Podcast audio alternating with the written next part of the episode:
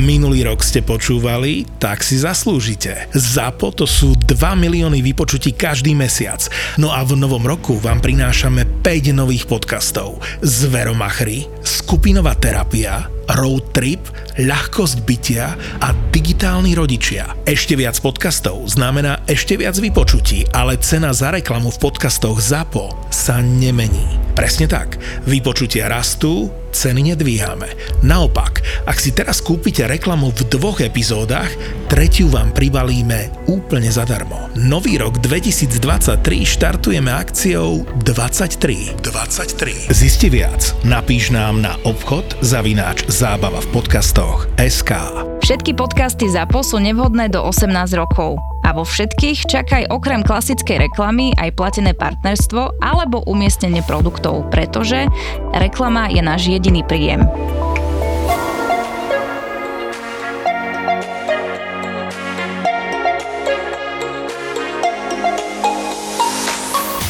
Pre mňa sebavedomie, že vôbec není o fyzickom, eh, že o tom, ako vyzeráme fyzicky. Neviem, či som vám teraz tak povedať, že poznáš toľko ľudí, ktorí majú proste nejaké postihnutia, alebo proste niečo, že čím sa úplne že vymykajú spod toho nejakého že štandardu, ako by ste mali vyzerať, keby ste chceli nazvať niekoho, že ste pekný, alebo že niekto krásny a majú napriek tomu toľko sebavedomia.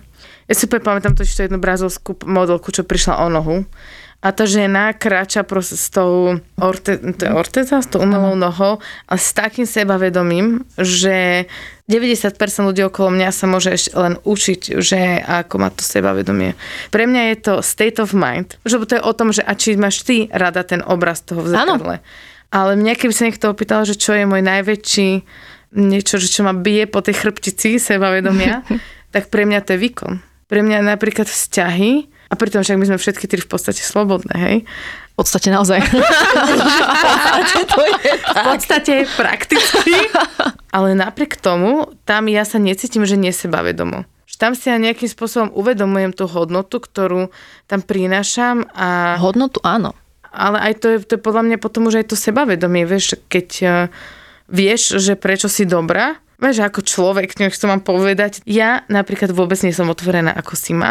Teraz, keď som išla sem, tak ja som dnes počúvala taký podcast, sa to, že Gents Talk, kde sú štyria muži, ktorí sa rozprávajú. Ja som sa asi v živote s nikým viac neidentifikovala a nestotožňovala, jak s tými štyrmi chlapmi. Preto hovorím, že ja som žena iba omylom ale tam jeden chlap povedal, že on sa celý život snaží naplňať nejakú tú vízu toho, že ako by mala byť tá, že dokonalý on. A ja to mám presne takto. Že ja na jednej strane som za to rada, lebo ja sa snažím konať, robiť a hovoriť vždy, že tak najlepšie, ako to len viem. A na druhej strane mňa to úplne paralizuje od toho, aby som za niekým prišla a povedala mu, že čo niečo ja cítim. Žiadny človek v mojom živote ti nepovie, žiadny chlap, že mne rupli nervy, nie, že by som v živote nekričala, ale ja som nemala hysterický záchvat. Že mne proste nikdy tak, že naozaj, naozaj nerúpli nervy. A jeden mám nízky tlak, takže myslím si, že je to aj tým, že ja sa iba vytočím a dostanem sa na normu.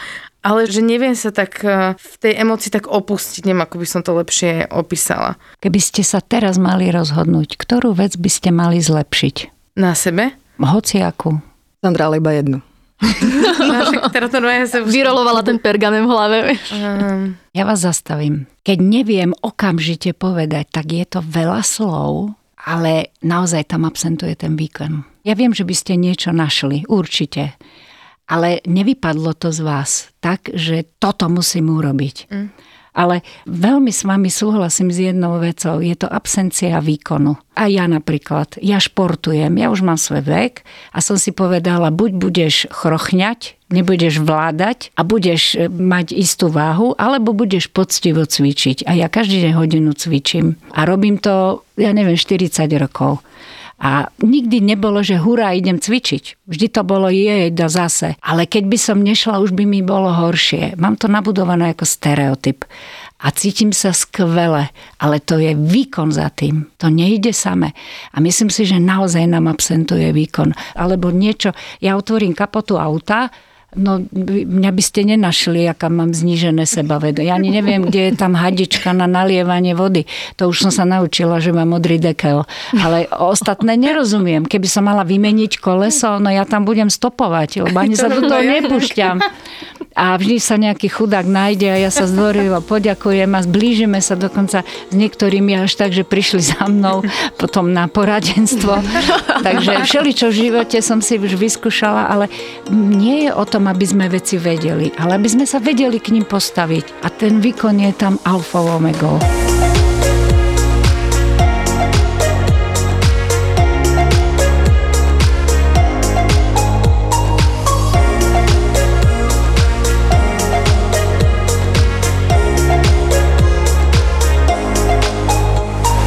Dneska sa budeme s pani doktorkou Janou Žemličkou rozprávať o sebavedomí. A to je vec, ktorá sa podľa mňa inak dotýka, že každej z nás. Aj napriek tomu, že si myslím, že na tom nie je tak zle, si myslím, že by mohlo byť na tom byť oveľa lepšie. Ako ty ako osoba alebo všeobecne? Ja ako osoba. A myslím si, že všeobecne vo svete, lebo keď sa pozerám aj okolo seba, tak strašne veľa vecí, čo dovolíš iným ľuďom robiť s tebou, či už sú to vzťahy, práca, rodina.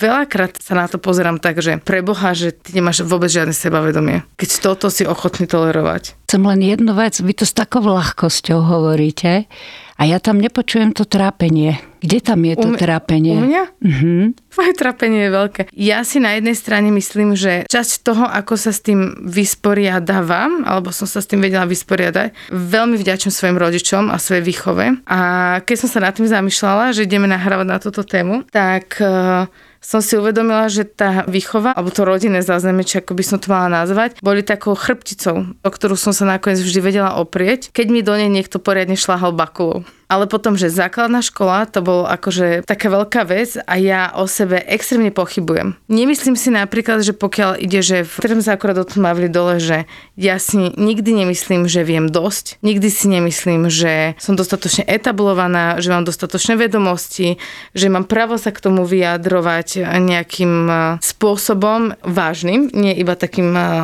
že si nie s nejakou kamoškou niečo poviem na kave. To isté platí, keď idem aj, že sa s niekým bavím o práci. Veľmi dlho mi trvalo, kým som dospela do takého štádia, že som si za tým naozaj že stala, že fakt viem, že o čo ide.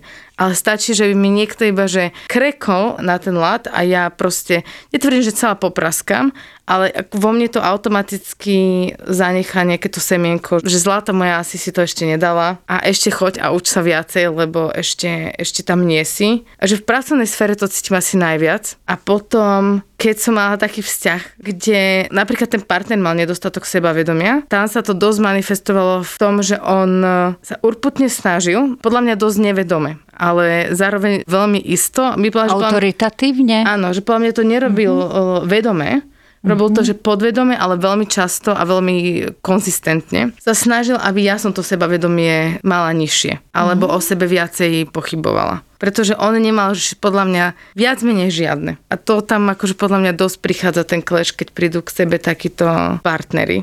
Keď som sa na to tak retrospektívne vo zostupom času pozerala, že ako je možné, že som sa z toho nezosypala, že ja som si nakoniec vždy povedala, že bohalku mne sa takto nikto chovať nebude. Že toto proste ja nedovolím, aby sa ku mne niekto choval ako k handre. A to už je podľa mňa povaha. Ja strašne nemám rada, keď ma niekto ponižuje. Vo mne to normálne, že vzbudzuje celú krv, ja som že nahnevaná, agresívna, no akože, nie, nie, že by som sa bila, ale dokonca neviem robiť veľmi ani hysterický výstup, čo by som napríklad strašne chcela, ale nedokážem to.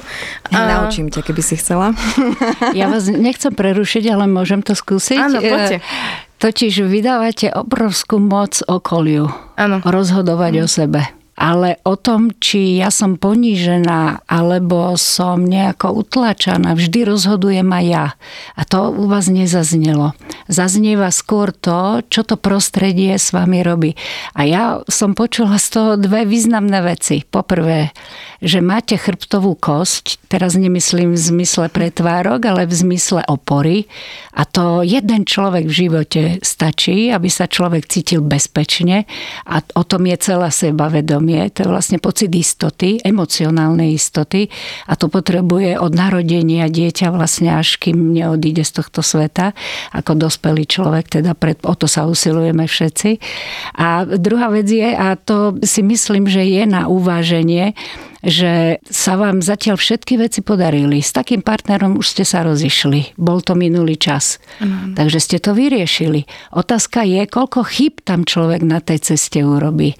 A keď začne viac pozerať na seba, tak má šancu, keď si ich povie, posilňovať sebavedomie. Lebo posilňovanie sebavedomie nie je len to vidieť, čo sa deje okolo, ale čo, akú rolu v tom hrám ja. A to som tam teda počula veľmi, veľmi málo. Počula som bolesť, počula som, že vás to trápi, že čo so sebou nenecháte robiť, ale nepočula som tie momenty, ktoré ma do tej situácie dostávajú. Mm. To už je všetko následok. Ale kde tam ja môžem v tom živote pristupovať tomu, čo robím a s kým som v tom svete alebo s kým sa spájam, čo ja môžem robiť ináč. A to si myslím, že je na úvahu.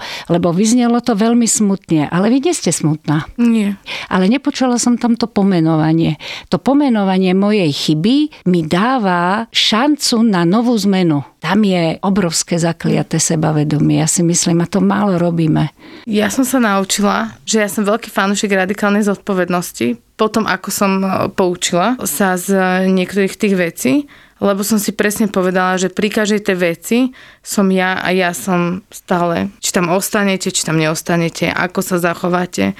A ja som vždy strašne chcela ľuďom veriť a sa tak hovorí, že ľudia nedejtujú e, toho človeka, ale tú víziu, to, uh-huh. že, ktorú si o ňom vybudujeme, tak e, z tohto som bola že veľmi guilty. A potom, keď sa to začalo nejakým spôsobom prejavovať, tak som stále hovorila, že ale keď e, s tým bude niečo robiť, ale keď si to uvedomí, ale keď bla bla bla, bla bla bla, akože myslím že najväčšia eskalácia toho všetkoho, aj keď už som vedela nejaký ten čas, že to už pôjde do tak jak sa hovorí, že ten človek tam absolútne nemal záujem, nechcem povedať, že nemal záujem, podľa mňa on nevedel ako byť oporou v takých kritických eh, situáciách, keď som bola v nemocnici. Ja som si hovorila, že toto je ono, že toto ja vôbec absolútne nechcem. A ja som vtedy sa s ním chcela rozísť čo najlepšie a najrychlejšie. Tak si predstavte, že ja som vtedy išla psychologičke. Sa poradiť, že ako sa s takým človekom, bol dosť eh, výbušný, tak ja som sa išla normálne poradiť, že ako sa s tým rozídem tak, aby som na ňom zanechala najmenší damage. Že aby som čo najmenší... Dostali ste radu? Áno povedala mi, že mám to spraviť rýchlo a efektívne a že sa vôbec nemám zamýšľať nad ním. Pani psychologička mi vtedy povedala, že pre ľudí, ako je on, ktorí majú také nastavenie, je ukončenie každého vzťahu koniec sveta. Si to nemám absolútne brať osobne, lebo že či som to ja, bola to tá predo mnou, alebo to bude tá po mne, vždy to bude pre neho fatálny koniec sveta. My máme dnes tému, ktorej by som sa asi držala, to je otázka ano, toho sebavedomia, sebavedomia, lebo vystúpili mi do pozadia mnohé ďalšie, ale všimla som si jeden pozitívny okamih už ste začali menej vnímať chyby druhých a začali ste ich podvedome, aj ste to verbalizovali, ospravedlniť tým, že ste už neriešili jeho. Ja neviem, či ste si to všimli, ale ste sa dvakrát opravili, čo mhm. bolo významné, ale to som nechcela povedať.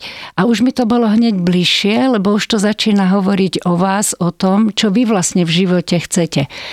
Ja nie som veľký zástanca rád Mm. Lebo myslím si, že rady od druhého uberajú sebavedomie. Lebo ja to vykonám, mne sa to aj môže podariť. Ale nedošla som k tomu ja. Ja si musím nájsť tú svoju cestu, lebo ja si myslím, že patent na svoj život má každý sám v sebe len musí ten patent začať využívať. A to je genetika, to je osobnosť, to je výchova, to je prostredie, kde žijem a to je aj šťastie, s ktorými ľuďmi som. A aj možno šťastie v osobnosti, v genetike, že, lebo každý sme sa niekde narodili a niekto má horšie prostredie. Ja som sa stretla s mojimi klientami naozaj, kde dvojročný chlapec, to bol muž, prišiel za mnou cez 50 mal a mal 2,5 roka mama ho vyhodila pred dvere s perinou, lebo potrebovala byť v jednoizbovom byte sama s kamarátom. A nakoniec prešiel si aj väzením, všeličím a to bol nesmierne citlivý chlap a dostal sa do konfliktu so zákonom aj sebavedomí, vrodené, krásne vrodené sebavedomie a vlastne cez takéto úskalia životom prechádzala. Celkom dobre sa z toho dostal, potom sa aj oženil a nemusí tá cesta vždy byť taká dlhá, ale vždy je dobré, keď si ju človek nejakým spôsobom nájde sám. A myslím si, že tak, jak pristupujete k tým témam, máte nielenže sebavedomie, ale aj kúsok odvahy navyše. Len sa netreba tak nejako... Ja si totiž myslím, že je veľmi dôležitá jedna vec. E, nebáť sa aj chyb, ktoré človek robí a vždy je dobre z tej chyby si povedať, čo už na budúce neurobím. To ma posilňuje. Ja sa niekam dostanem v tom živote a budem mať istotu, že je to tá moja cesta. Lebo možno ste urobili iba zlý výber na začiatku. To bol zlý výber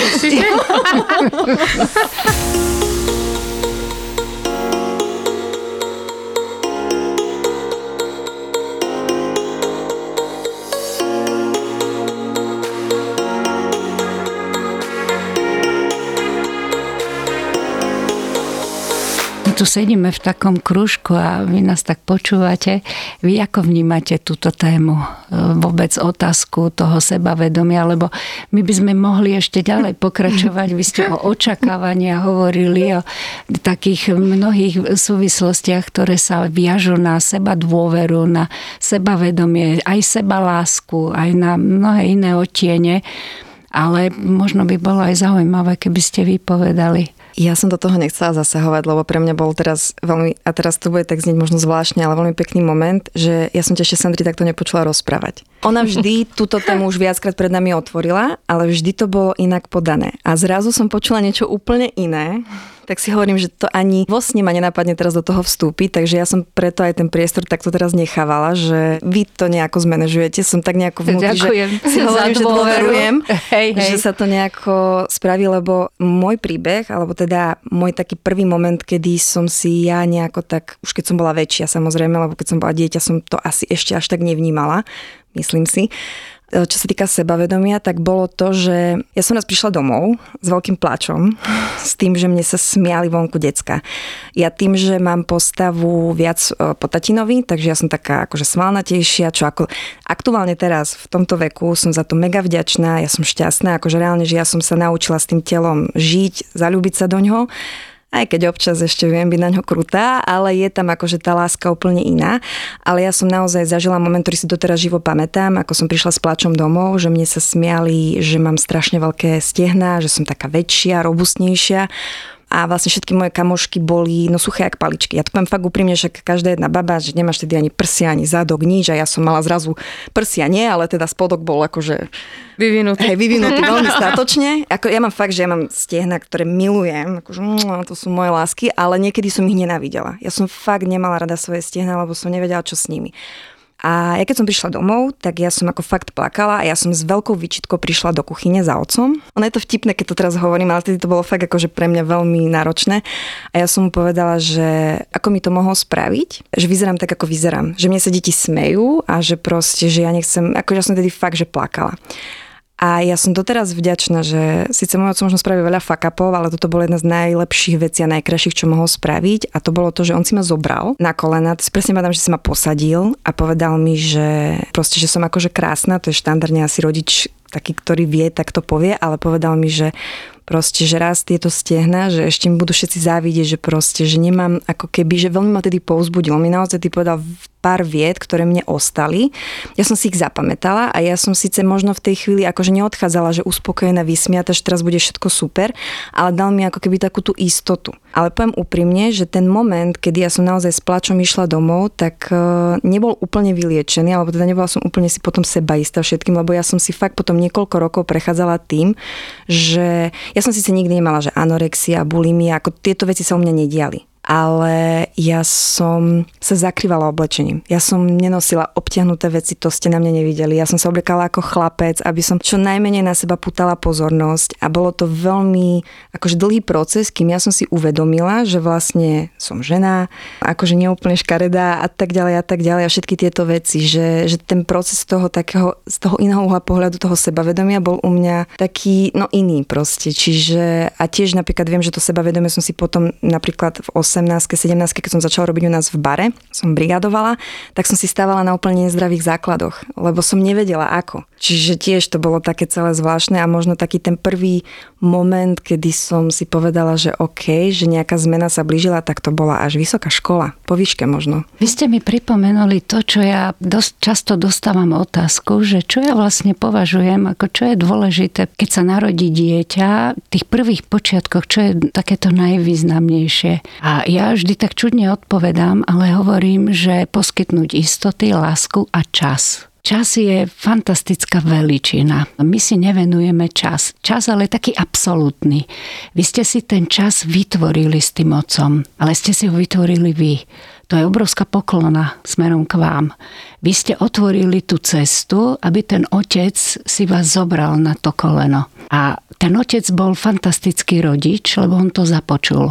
A to, keď sa deje opačne, že to urobí rodič, že otvorí ten priestor, tak je by som povedala, to dieťa mnohých trápení zbavené. Viem, že som sa vás dotkla, ale za ten moment ďakujem aj ja, lebo to je významná vec, čo ste povedali v živote človeka. Aj vaše rozprávanie hovorí o tom, že na tej ceste sa dotýkate vecí, ktorými ste otvorená samú seba príjmeť k zmene. Krásne, jak to Zuzka popísala, tak e, stretnúť sa so sebou je asi najťažšia vec na svete. A mnohí ľudia žijú svoj život a není to ich skutočný život. Ten smútok alebo to vnímanie seba aj tie bolesti, aj tú nespokojnosť. Ja som napríklad mala jednu ženu, ktorá prišla za mnou. Ona mala 62 rokov a prišla a povedala mi, viete, ja to nemám komu povedať ale ja som sa vydala a ja som vedela, že nie z lásky. Ale bol múdry, mal postavenie a celkom dobre sme žili. Mal s ním dve deti. On mi aj zomrel, ale ja som v živote urobila chybu. Ja som sa naozaj zamilovala a ja som sa s tým chlapcom rozišla.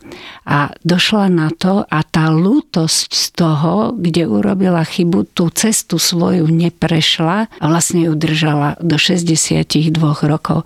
Priznám sa, že trvalo nám možno aj rok, rok a pol, kým sme si to vedeli nejako poskladať a najkrajšie bolo, že sa v 65 vydala. Takže mm-hmm. nikdy nie je neskoro a to ma naučil, vám poviem jeden, nazvime to klient, lebo prišiel s vážnymi zdravotnými problémami, ktoré riešila kolegyňa, ale tak potreboval terapiu. Má 84 rokov a riešil svoju závislosť a 91 mal a už teda 6 rokov bol čistý a povedal mi, viete, to sú moje najkrajšie roky života. Takže naozaj nikdy není neskoro. Ja mám také krédo, že zmena je možná a nikdy není neskoro. Ono, keď len tieto dve veci si zoberiem, tak není možné, aby som tú cestu svoju nenašiel. Ja sa vám chcem poďakovať za tú otvorenosť, ktorú ste priniesli sem. To je vzácnosť. Cez to, že som teraz podala nahlas, sa mi pripomenulo, že ten otec má rád. Áno, áno, áno, áno. Zostávam odchádzaš. Malé váhanie, žiadne zdráhanie Na mne svedčí Prichádzaš. Vychádzam. Sa nezjavíš, sa neteším. Svet sa mi točí. Ležíme pod múdrou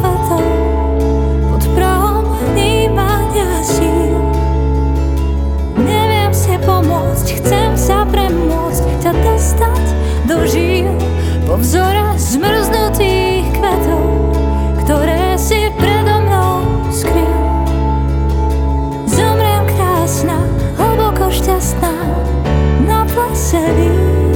ZAPO predstavuje kapelu Silky John. Aj túto nádhernú pieseň s názvom Znovu nájdete na ich debitovom albume Štvrť na 12. Spotify link sme vám nechali v popise epizódy. Objavte Silky John. Po vzore zmrznutých kvetov, ktoré si predo mnou skryl. Zomriem krásna, hlboko šťastná, na plese Vy nás tak počúvate? Chcete ja sa, sa zapojiť? Ja sa veľmi teším na to, čo povie Simča, lebo... Preč? Povedz prosím ťa, to s tým to zrkadlom. No, Zuzke vybilo šiby, keď sme sem išli. Boli sme v aute a sme sa tak bavili, že, že čo pre nás znamená to sebavedomie, lebo sme mali aj časť o sebahodnote a že aký teda medzi tým rozdiel. A ja som povedala takú vec, že pre mňa sebavedomie na prvú znamená to, že ako sa cítim, keď sa pozriem do zrkadla. Že pre mňa je to ten akože physical appearance, to sebavedomie a podľa mňa, že sebahodnota ako taká ktorú vnímaš, že čoho ty si hodná, aké máš proste, akú máš cenu a tak, že to je niečo iné ako to sebavedomie. Neviem, čo to dáva zmysel, ale že pre mňa to vždy tak bolo, že sebavedomie je spájané s tým, ako sa vnímaš po fyzickej stránke. Ste s tým spokojná? Už uh, sa blížim k tomu, že... Takže áno, Len pre toto mňa... je veľmi zavezujúce, lebo predstavte si, že by sa teraz niečo udialo, čo by ovplyvnilo ten zovňajšok, ovplyvní to asi aj vaše prežívanie. Mhm. Čiže je to postavené... Inak ja prežívam dosť veľkú úzkosť pri nahrávaní týchto podcastov po poslednej časti, kedy eh, si to automaticky znova prehrávam, čo sa tu dialo, takže ospravedlňte, keď vidíte na mňa nejaké prejavy. Ja to vysvetlím tak, eh, že aby náhodou naši posluchači nemali pocit, že sa tu niečo deje paranormálne, ale teda... Um, Levitujem tu. Myslím si, že toto už bude po... Áno, my už vlastne úzkosť máme vonku, takže Áno. tí, čo ste počúvali náš podcast o úzkosti, tak Simča... Tak mi práve horia uši. Tak jej práve horia uši. A teda ona má, eh, teda Simi je naša pani úzkosť. Takže... Áno. A najhoršie na tom je, že vlastne sa ti to zopakuje bezdôvodne na tom mieste, kde si to prežila. A ja som toto prežila naposledy, akože full power normálne. Takže idem si teraz taký podpríbeh úzkosti, ale môžeme pokračovať. Viete, čo má význam? Lebo odvážna ste. Prosím vás, tu nemôže sedieť niekto, kto nemá odvahu a aspoň kúsok sebavedomia. A budeme sa ako porovnávať. Každý má to svoje najväčšie. A buď s ním je, alebo není spokojný. A e, vychádzam aj z toho, ako ste hovorili, lebo racionálna stránka, čiže ako o tom hovorím, je jedna rovina, tá rozumová, a potom je tá emocionálna. A tá emocionálna je taká skôr utajovaná u vás. Tá racionálna ide do popredia. Ako náhle tá emocionálna vystrčí rožky, tak začína stupňovať úzkostnosť. A tak sa vám to začalo aj tu. To som si ja všimla, jak ste o tom hovorili. A teraz je otázka, že či to pochováme a budeme v tej racionálnej rovine hovoriť o veciach, lebo táto téma sa dá. Ja vám môžem prednášku urobiť o sebavedomí, ale nič to nikomu nedá, lebo je to odtrhnuté od toho, čo človek reálne prežíva. A máte chuť povedať, lebo vidím jednu peknú ženu, ktorá hovorí o kráse, ktorá hovorí o tom, ako sa, by som povedala, zaoberá sama sebou, ale či aj tak šťastne žije, ako je spokojná, ako v tom zrkadle vyzerá. To viete len vy. Určite nie som 100% spokojná vo veľa sférach v mojom živote. To je tá racionálna, rozumová časť. No. A teraz skúsme tú emočnú. Ak máte chuť. A neviem, že ako to povedať, ani emočne asi nie som úplne spokojná. Čo ale si- nie som veľmi nespokojná. Momentálne som tak, že... Vy ste, nemáte diplomáciu? Nie, to má to. Ja si myslím, že práve keď hovoríme, ja zase tej témy sa držím, to je sebavedomie, mám zadanie, tak skú, skúšam to zadanie dodržiavať, tak som bola poučená, ale to tiež s tým opäť súvisí. Lebo či teda e, chcem si povedať, prečo nie, čo tam mi tomu bráni, čo tam mám v pozadí. Úplne nie som. V čom nie som? Ak máte chuť to povedať, môžete povedať, nemám chuť a ja sa tu na kamarátko druhú obrátim. Rozmýšľam, že čo by som ktorú sféru môjho života tak rozvinula. Ktorá vás najviacej trápi. Vzťahy. To asi, Asi každého vzťahy. ináč. Ja som Vy ste sa presvedčená. čudovali, ale nie každého, ale teda mňa asi tak opakovane. Aj keď si tak hovorím, že niekedy sa snažím tomu neprikladať takú váhu, akú tomu emočne prikladám a to moje rácio niekedy preváži, že si poviem, že nie je to až také podstatné, ale áno, akože to sebavedomie a sebahodnota u mňa sa veľmi často odráža od mojich vzťahov s mužmi. A keby ste to chceli posunúť ďalej, súvisí tam, alebo hrá tam rolu sebavedomie, alebo to, čo ste na úvod povedali, že je pre vás dôležité, ako sa cítite vo svojom tele. To je dôležité, ale nemyslím si, že najdôležitejšie v mojich vzťahoch. Myslím si, že sa dotýkame toho z toho racionálneho pohľadu. Ale ten emocionálny hovorí o tom, čo ma trápi, čo cítim, že by som v tom vzťahu chcela ja inak a čo by som ja mohla zmeniť, alebo čo ja by som mohla preto urobiť. No, dievčatá. bude ticho, čo? Čo ma trápi? No povedz. Nejdem nič povedať, ja len hovorím, že ste fakt dobrá. To je na vás. Pani Žemličková, Ste fakt dobrá. pani Žemličková ste- práve holý na kosti. Priznám sa, ja vás obdivujem, lebo boj. rozprávať takto a otvárať sa není jednoduché a poviem vám úprimne, ja dávam klobúk dole pred vami, úprimne. Ale ja mám, zase vyznávam to, že má význam, alebo má zmysel sa baviť e, tak, aby sme odišli bohatší. Ano. A ja odchádzam vždy bohatšia. Čo cítite vy, že v tých vzťahoch um, vás zrádza? Možno moje očakávania, alebo um, čo ma zrádza, možno tak najčastejšie, že keď už nejaký vzťah začína alebo sa začína formovať to jedno, či už na priateľskej báze alebo na akejkoľvek a ja dám najavo tie svoje pocity a emócie, čo cítim tej druhej strane, tak sa buď nestretnem s pochopením, ten človek buď odíde, alebo to je môj taký bežný scenár, hej. Dáš najavo pocity a to už idem aj tak, že cez strach a stres, lebo pre mňa to nikdy nemalo nejaký že pozitívny výstup. A zatiaľ sa teda nestretávam stále s tým pozitívnym výstupom. Čiže je to pre mňa také, že človek sa otvorí, lebo si povie, že teraz sa nebudem báť a proste moje pocity sú validné, moje emócie sú validné, tak to poviem a proste budem niečo čakať z tej druhej strany a nikdy nič pozitívne neprichádza a neviem, či ja si teraz vedome nejako volím tie pokazené oriešky, alebo čo, ale proste toto je môj vzorec správania vo vzťahoch, ktorý stále aj po 30 rokoch evidujem. Poviem vám takú zvláštnu vec teraz. Mám veľkú chuť vás podporiť, aby ste to robili ďalej, lebo máte len dve možnosti. Buď v tom budete pokračovať, alebo začnete sa prispôsobovať. Uh-huh. Trošku ste o tom vyhovorili. Takéto, že idem pod svoju laťku. A keď sa budete prispôsobovať, už to nebudete vy. Takže vám držím palce, ale nechcem to nazvať, že je to háčik, ale buďte šťastná, že ste na to prišli na začiatku. Niekto ano. má tri deti a 20 rokov k tomu. Človek na toho šťastného svojho nemusí natrafiť pri prvom stretnutí. A ja vám len strašne držím palce. Oni môžu lutovať, že vás stratili. Oni väčšinou lutujú potom. ja som ti to říkala dneska. to je také utešovanie, že aha, to je ich chyba, Môžem ich strata. sa spýtať tak. tejto vete, že oni lutujú, robí vám to dobre? Mm, nevyžívam sa v tom, akože už to Ale bolo potom... to hodne radostné. To...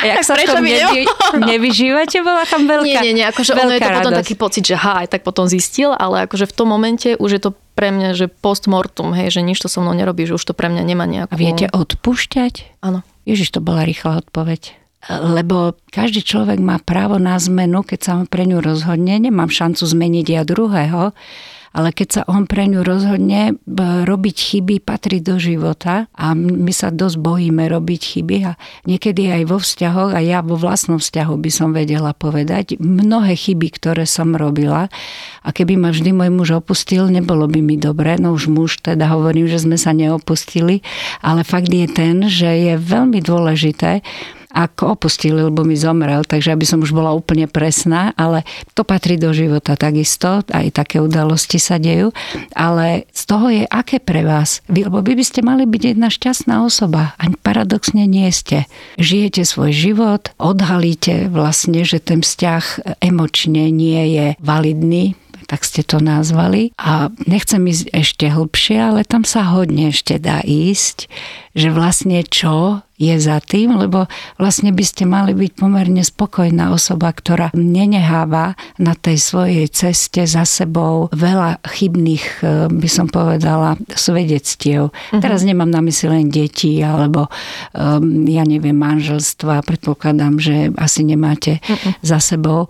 Takže dá sa v tom ešte niečo nájsť? Alebo máte pocit, že týmto to končí a je to len smola? No ja sa snažím priznať, že kde je ten problém, aj sa snažím aktívne robiť veci inak. To je vlastne o tej zodpovednosti, že všetko, čo robíme, je naša zodpovednosť. Aj to, ako sa situácia vyvinie istým spôsobom, je aj moja zodpovednosť. Tak uh, zatiaľ sa nechystám polaviť z mojej laťky a budem skúšať. No. Nemôžem zatrpknúť v 30 keď som ešte nestretla niekoho, kto vie opetovať to, že sa niekomu otvorím.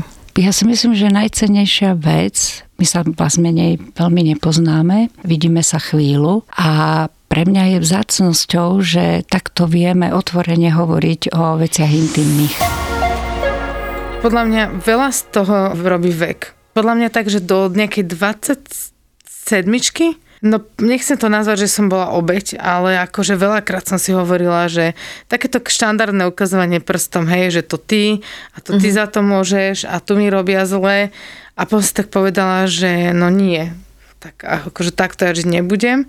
Že ja som zistila, že to je inak veľ- veľká časť robí genetika, že ako veľmi ste šťastní v živote. A ja som naozaj šťastná. Ja stále hovorím, že keď som sa narodila, tak podľa mňa som sa vyvolala v jednej kope ho, opiec s prepačením.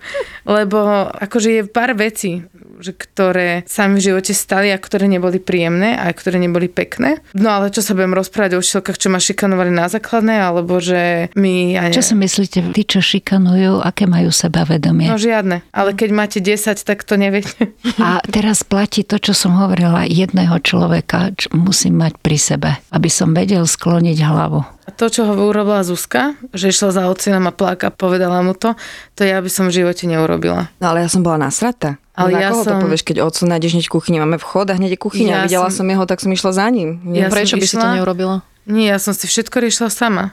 Že moji rodičia to iba nejak podprahovo akože vycítili, ale ja som im to v živote nepotvrdila, až kým som bola dospela. Máte človeka, za ktorým viete prísť a ten podľa toho, ako vás uvidí, vás vie pohľadiť? Mm-hmm.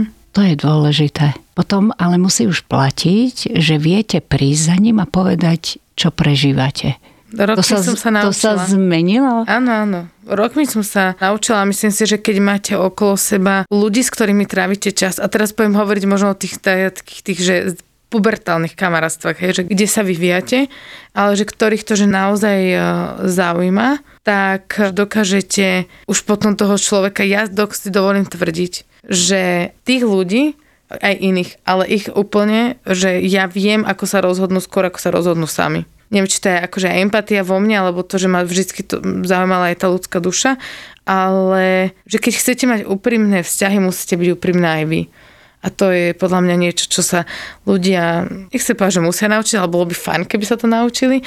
A my tri podľa mňa sme inak akože veľmi dobrý prototyp eh, tohto, lebo my sa napríklad tiež nepoznáme tak dlho. A prišlo to v úplne iných formách to prišlo. Hej, Sima bola môj klient, Zuzka bola náš stážista, ktorý si potom prišiel ako zamestnanec, poznal moju sestru, no otec konec brat, hej.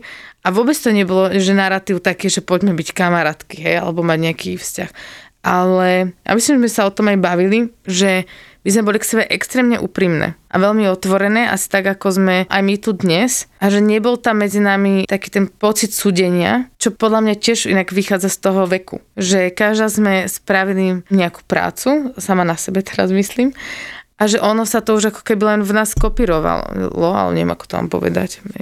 Že sme si vybudovali taký veľmi otvorený vzťah. Čo je mimoriadne vzácne a to vám veľmi prajem aj sama sebe, ja sa vždy dobre v takej spoločnosti cítim, keď sa v podstate dá o čomkoľvek hovoriť. A myslím si, že ak sa k tomu pridá ešte to, čo sme my si tak povedali, že šťastie, lebo ja, šťastie je len nebyť nešťastný, neviem si ho ináč definovať, lebo je to bežný život a človek ho kde tu úlomkami prežíva, tak si myslím, že človek v živote ne, neviem, čo by ešte chcel. Môže mať čokoľvek k dispozícii, ale svoje prežívanie nosí zo sebou. A Vlastne sebavedomie je len o emóciách, o tom, ako ja sa v kontexte môjho života cítim a s ľuďmi, s ktorými som. A vybrali ste sa teda cestou, naozaj vám môžem úprimne povedať, že ste otvorení o sebe hovoriť svetu, to je pre mňa vzácnosť. A za tú slobodu sa vám aj ja poďakujem naozaj. To vnímam ďakujeme ako vám. výnimočné, Ďakujeme. že nemáte a dokonca ste mi dali možnosť, ja to nerobím. Ja som to prvýkrát teraz robila s vami, že ste mi dali možnosť, aj keď som sa snažila byť maximálne ohľaduplná, aby som nevstúpila tam, kde ma není treba, lebo sme verejní do istej miery, ale dali ste mi tú možnosť byť slobodná. To sa vám za to poďakujem tiež. Ja som mala pocit, že sme ako z Notting Hill. Že on je taký ten opatrný, ale veľmi nežný a milujúci Hugh Grant. A ja som taká tá trošku naveľa, ale v skutočnosti veľmi neistá Julia Roberts. A neviem, prečo som mala odrazu očakávanie, že môj muž urobí tie meniny výnimočnými, že vstúpi do obývačky, v jednej ruke šampanské, v druhej ruke nejaký ovládač s tlačítkom a všetci si budú hovoriť, čo to on ide robiť, čo to on ide robiť s tým tlačidlom, zrazu to stlačí, za oknami ohňostroj, lietajúci balón, z ktorého zliezajú akrobati cez okná, priamo k nám do obývačky a začína sa program. Ja sedím niekde v rohu v bielých, saténových, priliehavých šatách podopieram si tvár iba tak ako rukami, aby každý videl, že mám také štíhle predlaktia a on odrazu povie všetko najlepšie miláčik. A všetci na mňa a povedia si, tak táto teda vyhrala. Máme pre vás nové epizódy Veselej pani.